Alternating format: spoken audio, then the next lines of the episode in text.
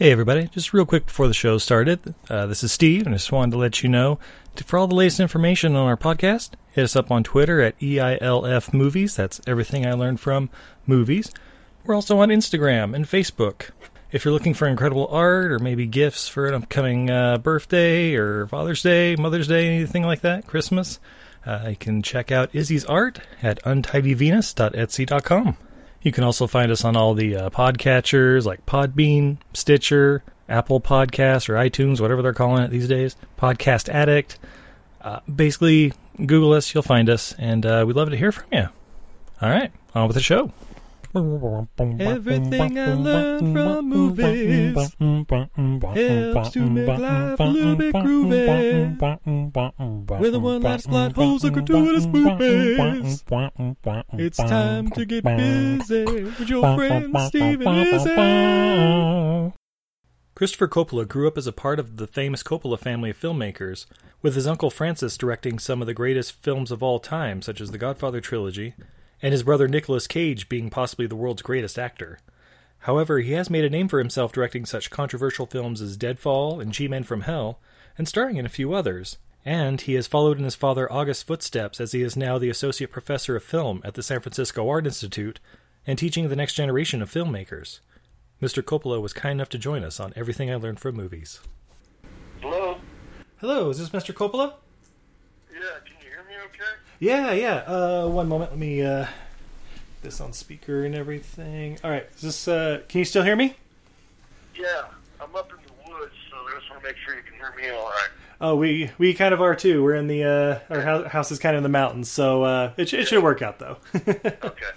Excellent. Well, I guess uh, first and foremost, thank you for joining us. Uh, we really appreciate it. Uh, huge fan, and to to be talking to you, it's it's amazing. And I can't believe uh, you've been in San Francisco uh, at the uh, San, is a San Francisco Institute of Art.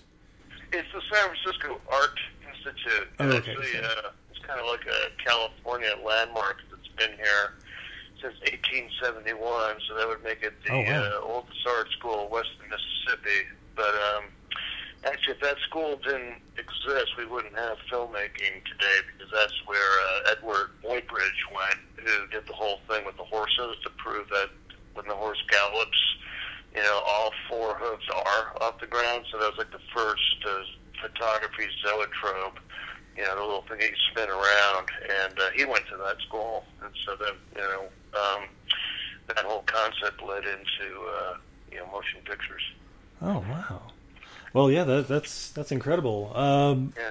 yeah, I guess uh, just to start off, uh, if you wouldn't mind just letting us know, like, uh, you know, where you grew up, and obviously you're a part of a very famous Hollywood family of the Coppolas. Um, Yeah. But yeah, just give us a little, uh, little, little background to to yourself. Well, well, yeah. Um, so I'd like to say I'm one of the Southern Coppolas. Um, that we grew up in Long Beach, California. Uh, you know, which is just uh, a little south and uh, west of Los Angeles. Our father, uh, Dr. August Coppola, was a you really important professor at Long Beach State University, and then he became the uh, dean of uh, creative arts at San Francisco State. Uh, but we grew up there uh, with our father, who you know actually was like our teacher. Uh, when I say our teacher, I mean my brother Marc and my brother Nicolas, who's the younger brother, so I'm the middle uh, son.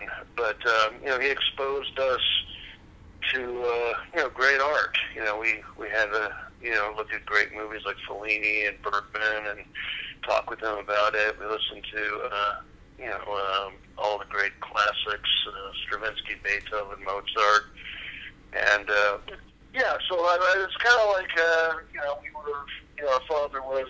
Uh, was like our professor too, and we had to work really hard for him and showed a strong appreciation for the arts. Um, and uh, you know, Francis is the younger brother of our father, so my uncle. And if you look at uh, you know his film Rumblefish, he dedicates it to uh, my father, saying my first and wisest teacher. So we were lucky to to have a father like him.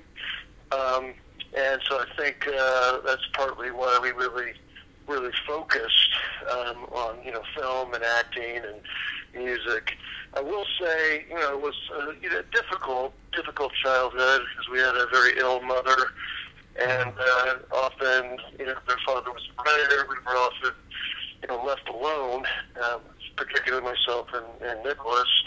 So, in order to kind of make life a little less, uh, you know, sad, because of our mother, we would do make little movies, great films, and Nicolas would star in them, and I would direct them, and you know, we do puppet shows and you know, great seances for the kids and whatnot. And that also, you know, had a lot to do with uh, why we, you know, kind of kept going uh, in in the arts. I also would say when I mentioned that we were Southern Coppolas, the the, the Northern Coppolas. Uh, you know, Francis moved to San Francisco, uh, a huge success from The Godfathers, and you know, I noticed my name being nothing and changing from that movie, and everybody you know, kind of you know wondering if we were related, and you know the typical like I don't like to use the expression, but kissing ass a little bit, and we weren't used to that because we were living in suburbia, and I know that that kind of kind of pissed off uh, Nicolas a lot, and uh, so he made it not only loving action and but a mission to become a huge huge success to kind of compete with the, the northern Coppolas. I, I pretty much retreated myself in education and art, music. Uh, I went to you know music school and art school, and uh, um, you know it's pretty much pretty much. I left uh, high school early and went to college at 16 to study with a, a great uh, teacher named Dr. Barney Childs, who was a Rhodes Scholar. And he was a, a great poet and a a, you know, a, a great uh, composition teacher. And then from there, I went to the San Francisco Art Institute in the 80s and studied, uh, I don't like using labels, but experimental film. I was uh, really interested in the concept of being able to uh, see music and hear film. So I was experimenting, and it was based on these experimental art films uh, that my brother's agent um, saw them and felt I should try out Hollywood. And I wasn't really into it. I was kind of more of a bohemian, but I really wanted to make long form film because I, I love opera, and to me, long form film is, is essentially kind of today's opera. And uh, it's too expensive, so the only way you can do it is to, to you know serve your time in, Hollywood. So that's kind of my story at Long Beach. Um, I actually just went down there to visit an old friend uh, who I went to school with in first grade, and he's still there, and we had a talking about those days. His name is Bruce Palmer. And actually, was such an old friend that I made two movies called Palmer's Pickup. One was a film, one was a feature. And uh, that character was played by uh, Robert Carradine in my feature. And uh, so I have fond memories of that Long Beach suburbia Frenchie. Nice. And you mentioned uh, Fellini and Bergman being uh, huge influences. Yeah, uh, yeah, they were they were Kurosawa, Bergman, Fellini. I mean, I'll say that my dad was really, really kind of into that, and I love those films. But you know, um, you know, my brother and I liked the Monkees. You know, we you know, we liked. Uh, you know, spaghetti westerns and, and uh, superhero type stuff. And, nice. you know, so we kind of balance it out with our own, we like to say Hot Wheels kind of movies, B movies, like Evel Knievel, you know, with, uh, I think that's Keith Carradine. Yeah. Um, the whole deal with him, like feeling his bike chain and, you know, the cool wind in your hair before jumping the jump. Know, those kind of were our things that kind of, uh, Godzilla movies. So we had a we had a mixture of like the great art films and also, you know, I would say like the B and C movies. Obviously, you know, I I've drawn a lot from that in my own work. Uh, I like I like those movies too, and I've grown to not like pretension, and there's a lot of pretension in in art movies. But I, I love art movies, and I teach it. And, but I also, you know, show my students Attack of the Giant Leeches. I think that's also very important. Yeah, yeah. It seems like you, you really have a you like you like to push the envelope and try new things and stuff, not just the the same oh, old yeah, hat. Yeah. yeah. And and you know, I didn't like Hollywood. I wouldn't. I'm kind of a bad boy, and for some reason, I still am considered a bad boy. So at one point, uh, after my you know fiasco of Deadfall, uh, which there's reasons why it was fiasco, which you could probably hear on the podcast that I did for uh, when uh, Arsenal came out, I did a podcast about Arsenal and how we brought Eddie back to that movie. Yeah. But uh, I didn't like working uh, with the studios, and so I started my own company and figured out how to raise my own money to kind of make my own movies, and and uh, I went that direction. But my my bread and butter, which I really did enjoy, was television, and uh, I was a top director for a while for America's Most Wanted episodes, and did a lot of children's television for Nickelodeon and Disney, which I really liked. Uh, I, I like you know doing things for young young kids and um, I do a lot of underserved. Uh, I work for underserved kids with my nonprofit uh, hands-on digital film festival, I teach kids how to make movies and be articulate, and then they feel excited like they're directors themselves. And that probably is the thing that I'm most rewarded by is when some kid in Belize comes up to me and says, "Oh, Mr. Coppola, I didn't know I was a director." I'm like, "Yeah, of course you are," and that that means I did something worthwhile. Very nice. Yeah, and you've been doing that like like like for thirty years or so, or something more Well, recent, no, I or started the film festival in, in 2006. It's called PA, which uh, stands for Project Accessible Hollywood. That everybody has, you know, the ability to, you know, they're they're a celebrity inside themselves, so to speak, and uh, and and because people, you know, are drawn obviously to celebrity, and and uh, they're drawn. Uh, I mean, I, you know, obviously being part of a famous, you know, family, a dynasty, you know, considered the probably greatest dynasty now with all the Academy Awards and stuff. It's, you know, at first it kind of bugs me when I'm when I'm, you know, having to deal with that, but at the same time, I I, I understand and, you know, um, and uh, I get it. It makes people happy, so you know that's why I like to say I'm I'm the accessible Coppola. excellent. Well, yeah. Well, thank you for being so accessible. First off, Uh, Yeah, no, I mean, I, I you know, I, I think it's important. Uh, I like to get my word out. You know, I know people want to talk about, you know, the famous people in my family, which is totally understandable. But, but at the same time, I do it to, to kind of get my word out and to, uh, you know, get, get people to think about their own uh, ability. I mean, uh, human beings are creative beings. We are storytellers, and and uh, sometimes we we lose that. We we're out of touch of that. But the more we get in touch of that, our own kind of storytellers inside, the the better um, better off we all are. So that's partly why I, accept. Uh, you know, certain, you know, certain podcasts and things like that. And I wouldn't. I mean, I look at it. If I don't like it, I wouldn't do it. But you, you're doing a good job, and you know, I like what you're doing. So that's why I said, yeah. Well, thank you. Well, that's exactly why we do it. Is because we know like everybody has a story, and you know uh, they're always so much more interesting than you know you read like an article online or something like that. But just to hear them tell the story, and uh, it, it's it's always just great, and that's why we really appreciate yeah, it. yeah. Well, uh, it's okay. So you mentioned Deadfall. Um, that is kind of probably the movie you're most famous for. Was there? Yeah, was, you know that's uh, unfortunate, but uh, obviously, uh, I mean, it, it, you know, Rotten Tomatoes didn't exist yet, but now it's, you know it's you know I look at Rotten Tomatoes and it's got a zero, which I think is pretty exciting maybe in some ways. But uh, yeah, I mean that film shouldn't have been what it was. It came out uh, based on all kinds of political and hardships. And I'm, I'm tired of talking about that, but uh, Oh, okay. you know, it was basically my second film. I, I did a film called Dracula's Widow for Dino De Laurentiis right out of uh, my school. I learned a lot from that. I actually, you know, looked at that recently, projected outside with some students. And I actually liked the film. I really never liked Deadfall myself. Um, you know, my brother actually kind of wanted to do his own thing and uh, that was difficult for me. But then I thought, well, hell, you know, I, I can't make him not do it. I might as well just go all the way. And because of that, I had that song written by a, a punk rock band called Snot, and they have a song called Deadfall. So I like like to say, uh, you know, some Coppolas have Academy Awards and nominations, and I have Snot, and I should be very very happy. I mean, you know, to have Snot.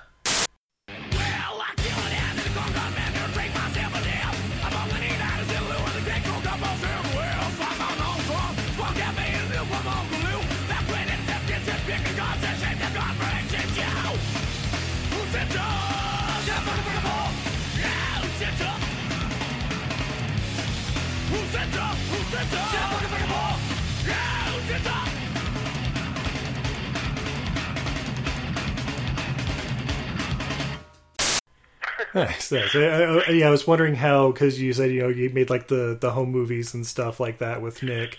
I don't know if that was yeah, like I mean, a natural our, thing. Our or... home movies, uh, they weren't really home movies. I mean, in the sense that you know we were just shooting, we edited, we did music. My brother acted we wrote. And, Yeah. you know, if you really think about what they were about, they were pretty much very sophisticated uh, art films. And, like one of them, which got lost, I'm still trying to find it. Um, but it was called The Unknown Circus, and it was about a love triangle. Had a little bit of uh, brigadoon in there, like there was this park in Long Beach called Whaley Park. And uh, with our loneliness, you know, we would try to make magical places in suburbia. And so that park, which is about a couple miles from where we lived in, by the by the university, um, it's always seemed to have a fog, you know, in the morning. So I said, well, maybe in the fog there's actually like a circus, you know, inside there. So we started with that, and then we did this love triangle thing with a with a sad clown, uh, uh, uh, uh, you know, a He-Man uh, weight uh, bender, kind of like uh, Zampano and La Strada, which we had seen a lot with our father, the Fellini classic, and, Yeah.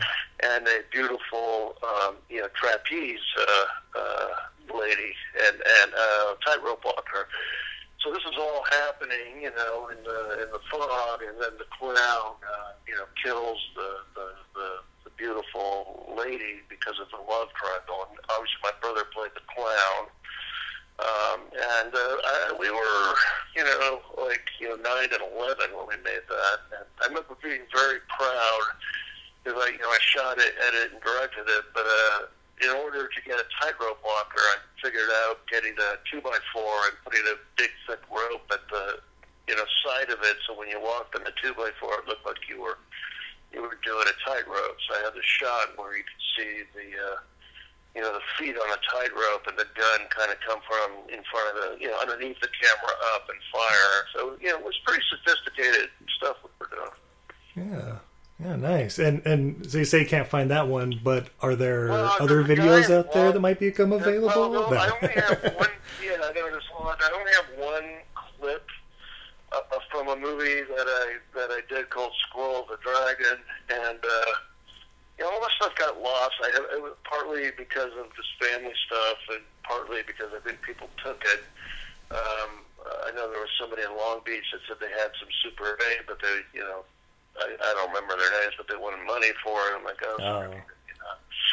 yeah, yeah. Maybe I'll find some of my biker friends and find you and just take them back. But uh, uh, you know, I'm tired of being known as the mean one sometimes. But um, there uh, there is a clip uh, from of the Dragon, and uh, that was a film that was about a. Uh, Roman, uh, you know, great Roman politician um, who uh, could have been emperor, and he he made a name for himself uh, for, by killing a dragon. Uh, his son was really proud of him, but then the son finds out that he really didn't kill the dragon. It was another kind of peasant hero, but he killed the peasant hero to take credit for it. And, and uh, so it was a, a lot of pain and opera.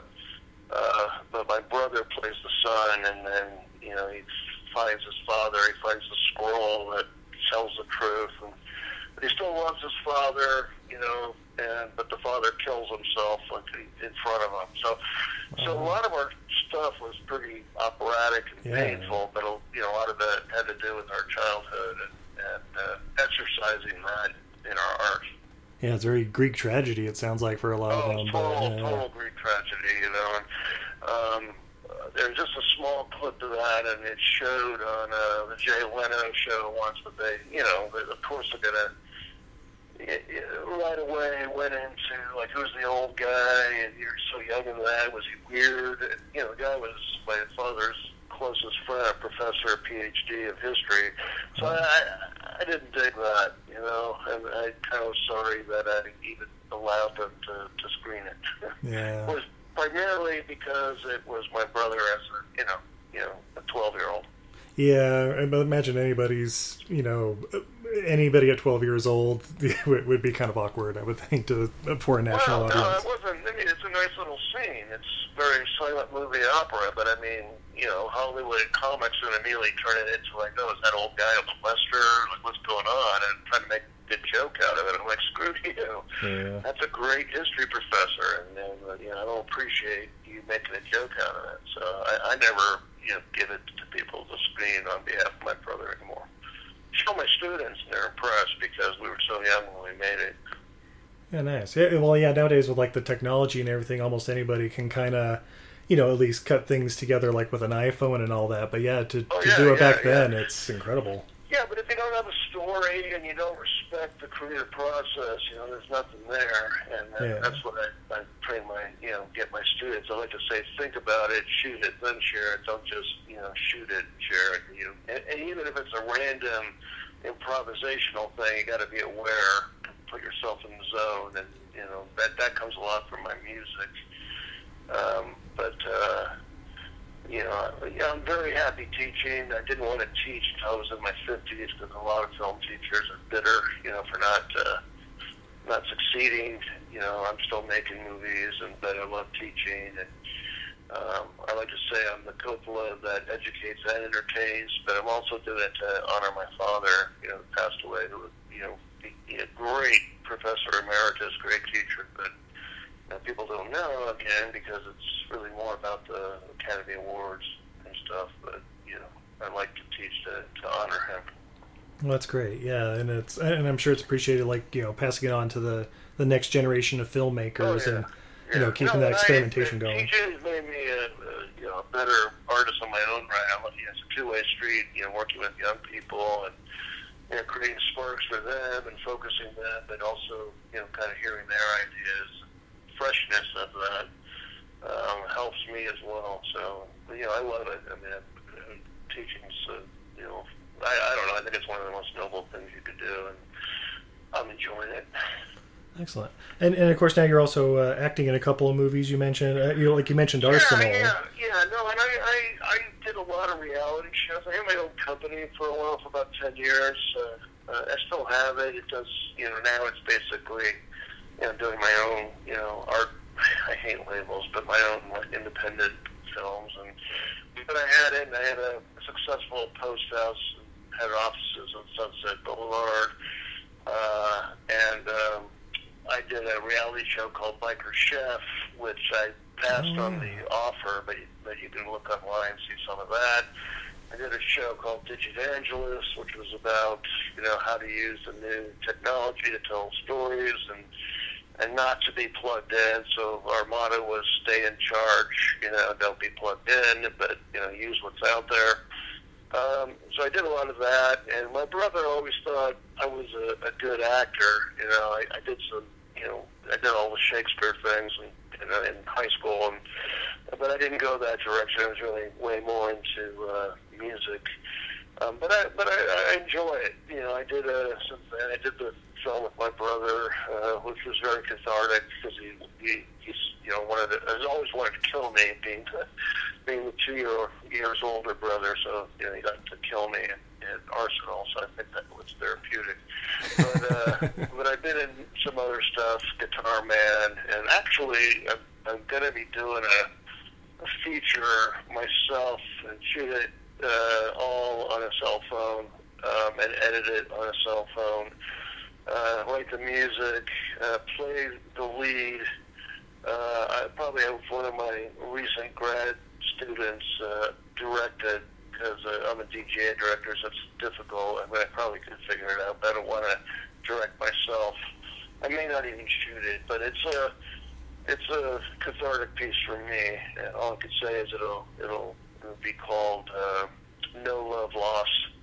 And uh, my son Bailey Coppola, who's a terrific actor, uh, he was recently in Score Settle. He played uh, uh, the young version of his uncle. Um, he's been in some of my movies, and uh, uh, he'll be in it. And maybe my uh, nephew Weston Coppola Cage, and this be a little film I you know make like when I was a student to shoot over the weekends. And some of my what I like to call my special forces uh, film students will work on it, and uh, you know, it'll be like uh, no completely micro budget feature film. So I'm kind of looking forward to that.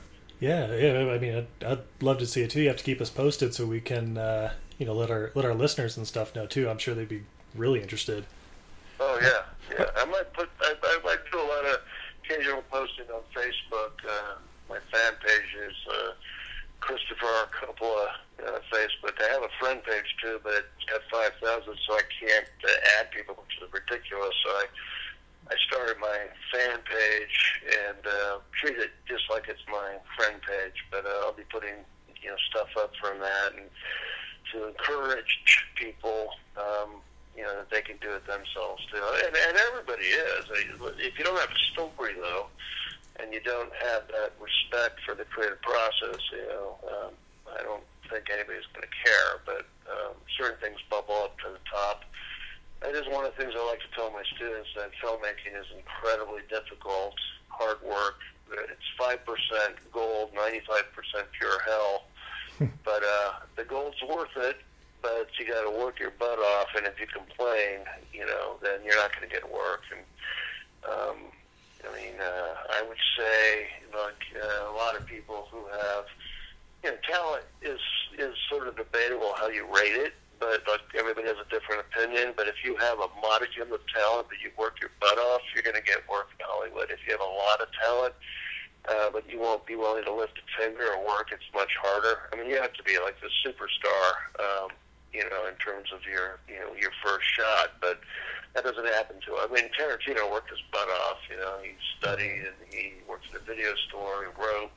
Great writer. I mean, so he worked his butt off, and and uh, most everybody that has made it has had. My brother worked worked his butt off, and you know still works his butt off uh, preparing for um, you know his parts. And uh, so that's one thing I teach too. It's uh, I remember te- uh, teaching a directing class when I first took the job in 2013. I wanted to make like a little mini studio where I had a cinematography class, a writing class, a post class, and I taught the directing class. We were going to make a, a featurette. Uh, actually, we did, and uh, um, it was incredibly difficult. Uh, I raised some money for it, got the kids like a sailboat, and you know, for a big sailboat sequence in the San Francisco Bay. Fed them, and there was one night. Uh, you know, went out to get food for the students, and we only had till midnight to shoot this one location. And when I got back, the students weren't doing anything, and just sitting there. And we only had an hour left. I'm like, well, what are you doing? And they said, well, we, we, they said, well, we're waiting for you, professor. I go, no, no, no. You're students and you're directors, and you should be working. Uh, whose idea was this to wait for me? And it was the director for this particular scene and the writer. And I said, well, you know what? You know what we have to do now in order to get this done. And I took his script and I ripped it, you know, threw it on the ground, and he, you know, I said you have to improvise. You only have an hour. Get your actors there. Tell them what you want to go for, because otherwise there's no scene in the movie. It just it's not going to get shot. And he ran off and cried, and I, I got. And it's college. I got in trouble for that. So you have to coddle students. I, I don't coddle anybody. You know, this is ridiculous college students. And, uh, you know, I don't teach that course, but later on, the, the young man uh, wrote me and thanked me for that. So, you know, he's in Hollywood now trying to get work. He said, you were so right. It's so hard. And I learned my lesson, and I really appreciated, you know, how, what you taught me in terms of how to get it done, even though I only had an hour. And that just seems, you know, you know, pretty well. Um, sometimes you just have to do that, you know. So that's that's part of it. That's how hard it is. And, and I and I tell them like, if you think this is hard, this is nothing. I don't sleep for three days, you know, when I'm working, and, and uh, I make films in 18 days. I don't sleep and and uh, work my butt off. And, um, that's why I want my students to know if they're going to do it. Uh, that's what it takes. Nice. And uh, as you mentioned, uh, like your your current project you're you're working on, but do you have any other like dream projects yeah, you really no, want to kick off the ground? Or? Actually, I was on sabbatical. Uh, I, I want to make th- uh, three or four more films before I die, and uh, made eleven features, and uh, I have three or four that I really want to make, and one of them uh, is called Eden, and it is about uh, the guy that wrote Nature Boy for Nat King Cole. Oh yeah. I was close friends with Nat King Cole's uh, son. We went to the same school.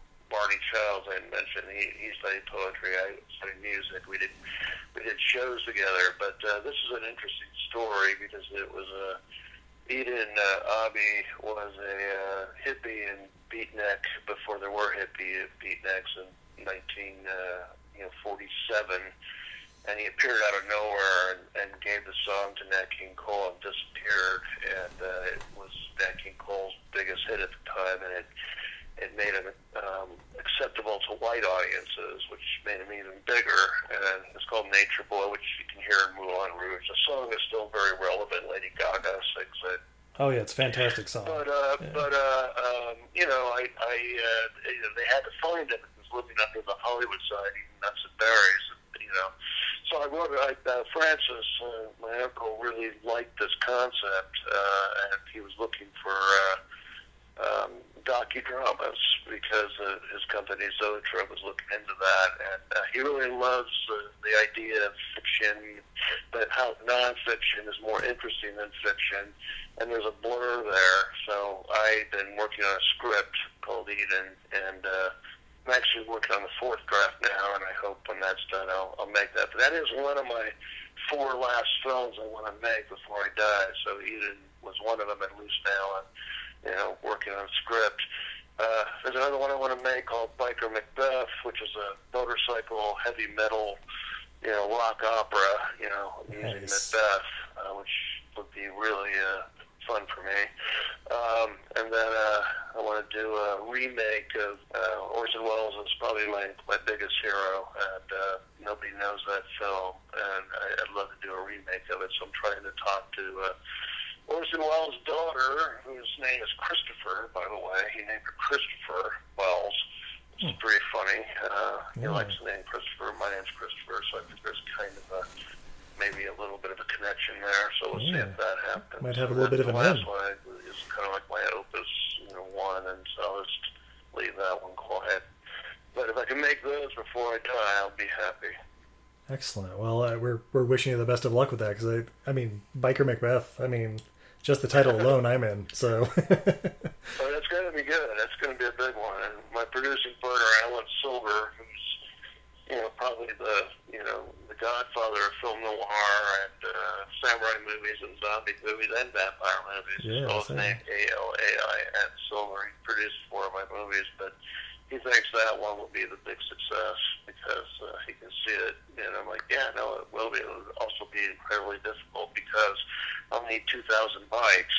He's like, why? And I said, because I'm going to show the battles. Yeah. You know, you know, in Shakespeare's Macbeth, which is an incredibly modern play, uh, you don't you don't see the battles. You hear about them when they run tell you know Duncan what Macbeth and Banquo are doing, and, and this one you'll see it. You'll see what the you know Scots on their on their you know cruisers, their their Harleys, and their Indians going against the English, which will be on crotch rockets and stuff, and you know be like huge. Uh, and uh, I actually, when I was in New Mexico and I helped start that film incentive there, uh, I met closely with the Bandidos, and uh, I, they agreed that they would give me 2,000 bikes, and so I probably oh, end nice. up shooting it in New Mexico and use the real deal. Oh, that sounds awesome. Oh, yeah. I'm excited for it.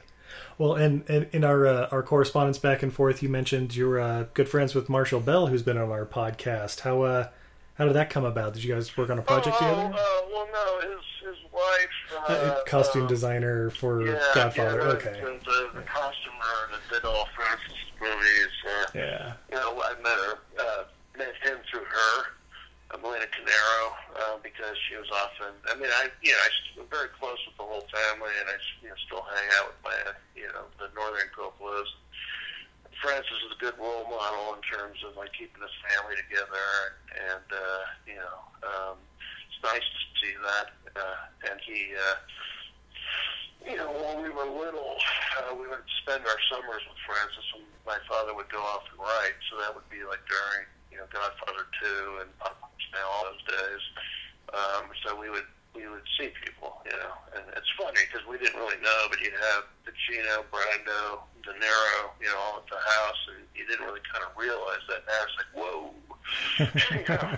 But uh, uh, actually, you know, I, when I, I met them later, I was I didn't really get intimidated. The, the the first time I ever got intimidated to ask for somebody's autograph was Dick Van Dyke. Oh, I wow. love that guy. And when I saw him on a PSA airline, I, I just started trembling. You know, I, I couldn't do it. It was Dick Van Dyke. I don't so it's funny.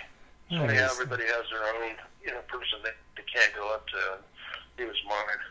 Nice. Uh, do, do you guys still like meet up for, on the holidays and stuff, like the North and South Coppolas, or? Yeah, no, we get we get together. It's not not so frequent anymore. Everybody's much older, um, so it's not as frequent. But it was Yeah. pretty frequent. But every once in a while, you know, we still get together and uh, you know do do things together as one big family. It's it's not frequent though.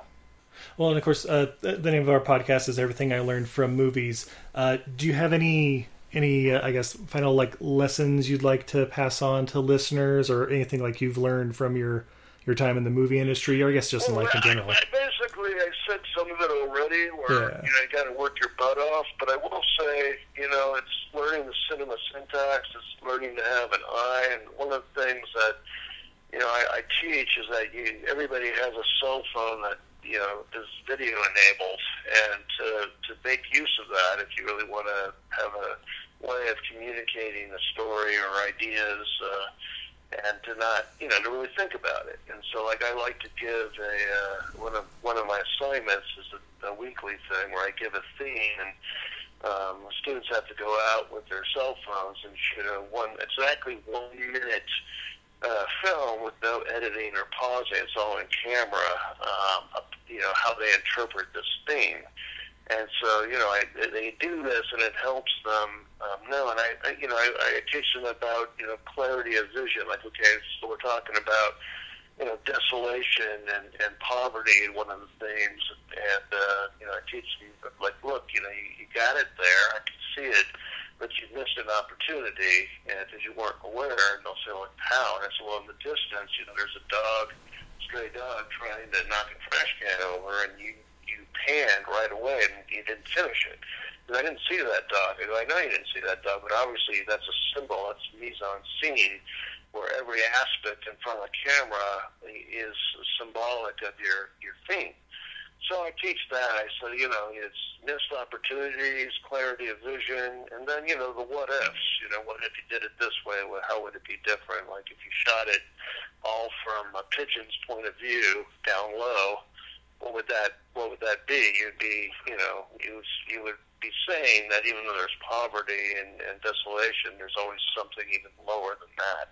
So you got to take what you have and build on it. But you know, but that's that's a what if you did something because what they did it, it worked, except they weren't aware of the dog in the background. So one of the things I, I say, if you're going to be a filmmaker, you got to be completely aware, um, you know, of everything around you. Um, even though you, you have your shot list, you have your story, you know, things can happen, and the best things that happen are usually the accidents, um, the, the things that just pop up.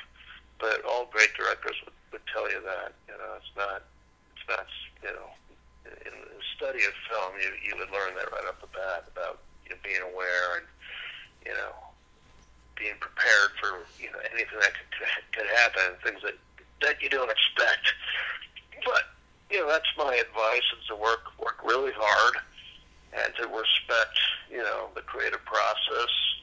Don't take it for granted and to think about, you know, who you are and your own stories and how you're going to share that. And uh, the cinema syntax around it, the articulation, you know, that's that's important. And and I find a lot of non-filmmakers who, you know, just basically have no desire to even be a filmmaker, but realize that that's the, you know, the universal art form right now is film, because it connects to the most people and everybody's doing it. But uh, you know, they they think about it and they're very sincere and heartfelt. Not you know, one of the things I teach is like you know, it's process. Whether you're making a one minute film, uh, like the assignment I give you, or a hundred million dollar movie, there's no difference. You know, it's the same process. You respect it. If you treat the one minute film like a stepping stone to the next project, to the next project, you you sell out. You, you change. You know, because you're so desperate for the next gig, and it's far better to just you know embrace the process and treat everything uh, you know with respect and and more than likely you'll succeed doing that, especially if you're a hard worker, uh, than uh, than if you feel like a stepping stone. That's excellent advice. Well, uh, uh, thank you, Mr. Coppola, again. Uh, Oh, we really appreciate you taking time to talk with us.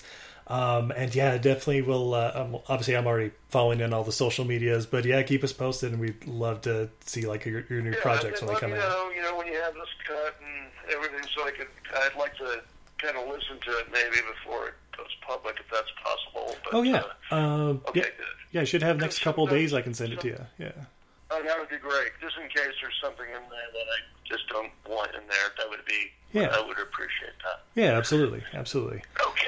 All right, Well, pleasure, pleasure talking to you, and uh, keep up the good work. All right, thank you, sir. I'll, I'll certainly do my best. Okay. All right. Bye bye bye. Bye. Well, that was awesome. Oh my god, yeah, it was. Yeah, so like for someone guy. never introduced me, so I didn't say anything. Oh. so I didn't want to confuse him. Sorry, beautiful. That's okay. It's happened on multiple interviews. That was amazing. Sorry, beautiful. I was I was nervous. I was Oh, no I, I worries, was yeah. talk- I was talking to Hollywood royalty. You were talking to Hollywood royalty on a uh, what is it? Uh, unreliable connection. yeah, that, was- that was a lot of it too. I was like, oh shoot, what's my what's my I didn't know how much power was on my phone. am, I, am I below sixty percent? yeah, so it's just gonna shut off at seventy percent again. Thanks for saving your jinglies for afterwards, little buddy. Yeah, thanks, pickles. yeah, so that was uh, Christopher Coppola. Oh my god! Ah, yeah, uh, yeah, Biker Macbeth Yeah. sounds awesome. I want to see Biker Macbeth. E- Eden sounds awesome. I, I Yeah. love uh, Nature Boy. I mean, it's one of the greatest songs ever. So yeah. Oh, I'm so into it. yeah, wow. He Uh, sounds just like his brother. I kind of did. I know it was really weird. I, like, it, like in the movies, he's got like a little more gruff voice and stuff like that. So I was like, oh, oh, okay, it makes sense. They're like a year apart or two years apart. You say? Yeah. Family cadence. Well, yeah. Let us know what you think about that interview. Um, obviously, we think it was awesome. Oh my Uh, god. Thank you so much for all of your time, Mr. Coppola. That was wonderful. Yeah, it was fantastic. Of course, follow him on. Uh, he's on Facebook, Twitter, and Instagram. I'm following him all three. Always interesting How stuff popping up on there. Uh, just look up Christopher Coppola. You'll you'll find it. Um, as, and he's a he's professor at San Francisco Art Institute. So yeah, he's got social media presence. Christopher with a K. No, just No. kidding. no, no, like Christopher Welles. With a K. Yeah, no, that's a C. yeah. Ah, so yeah. Until uh, next time, I'm Steve, And I'm Izzy. and this is everything I learned from movies. Good night, everybody.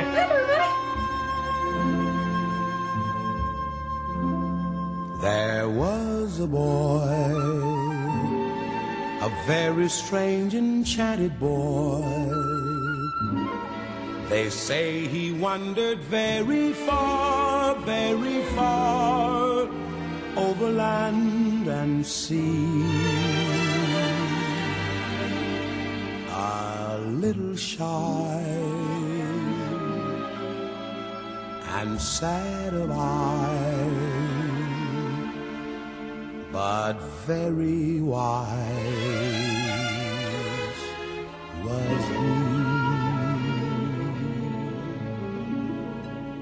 And then one day, a magic day, he passed my way. And while we spoke of many things, fools and kings, this he said to me. The greatest thing you ever learn is just to love and be loved in return.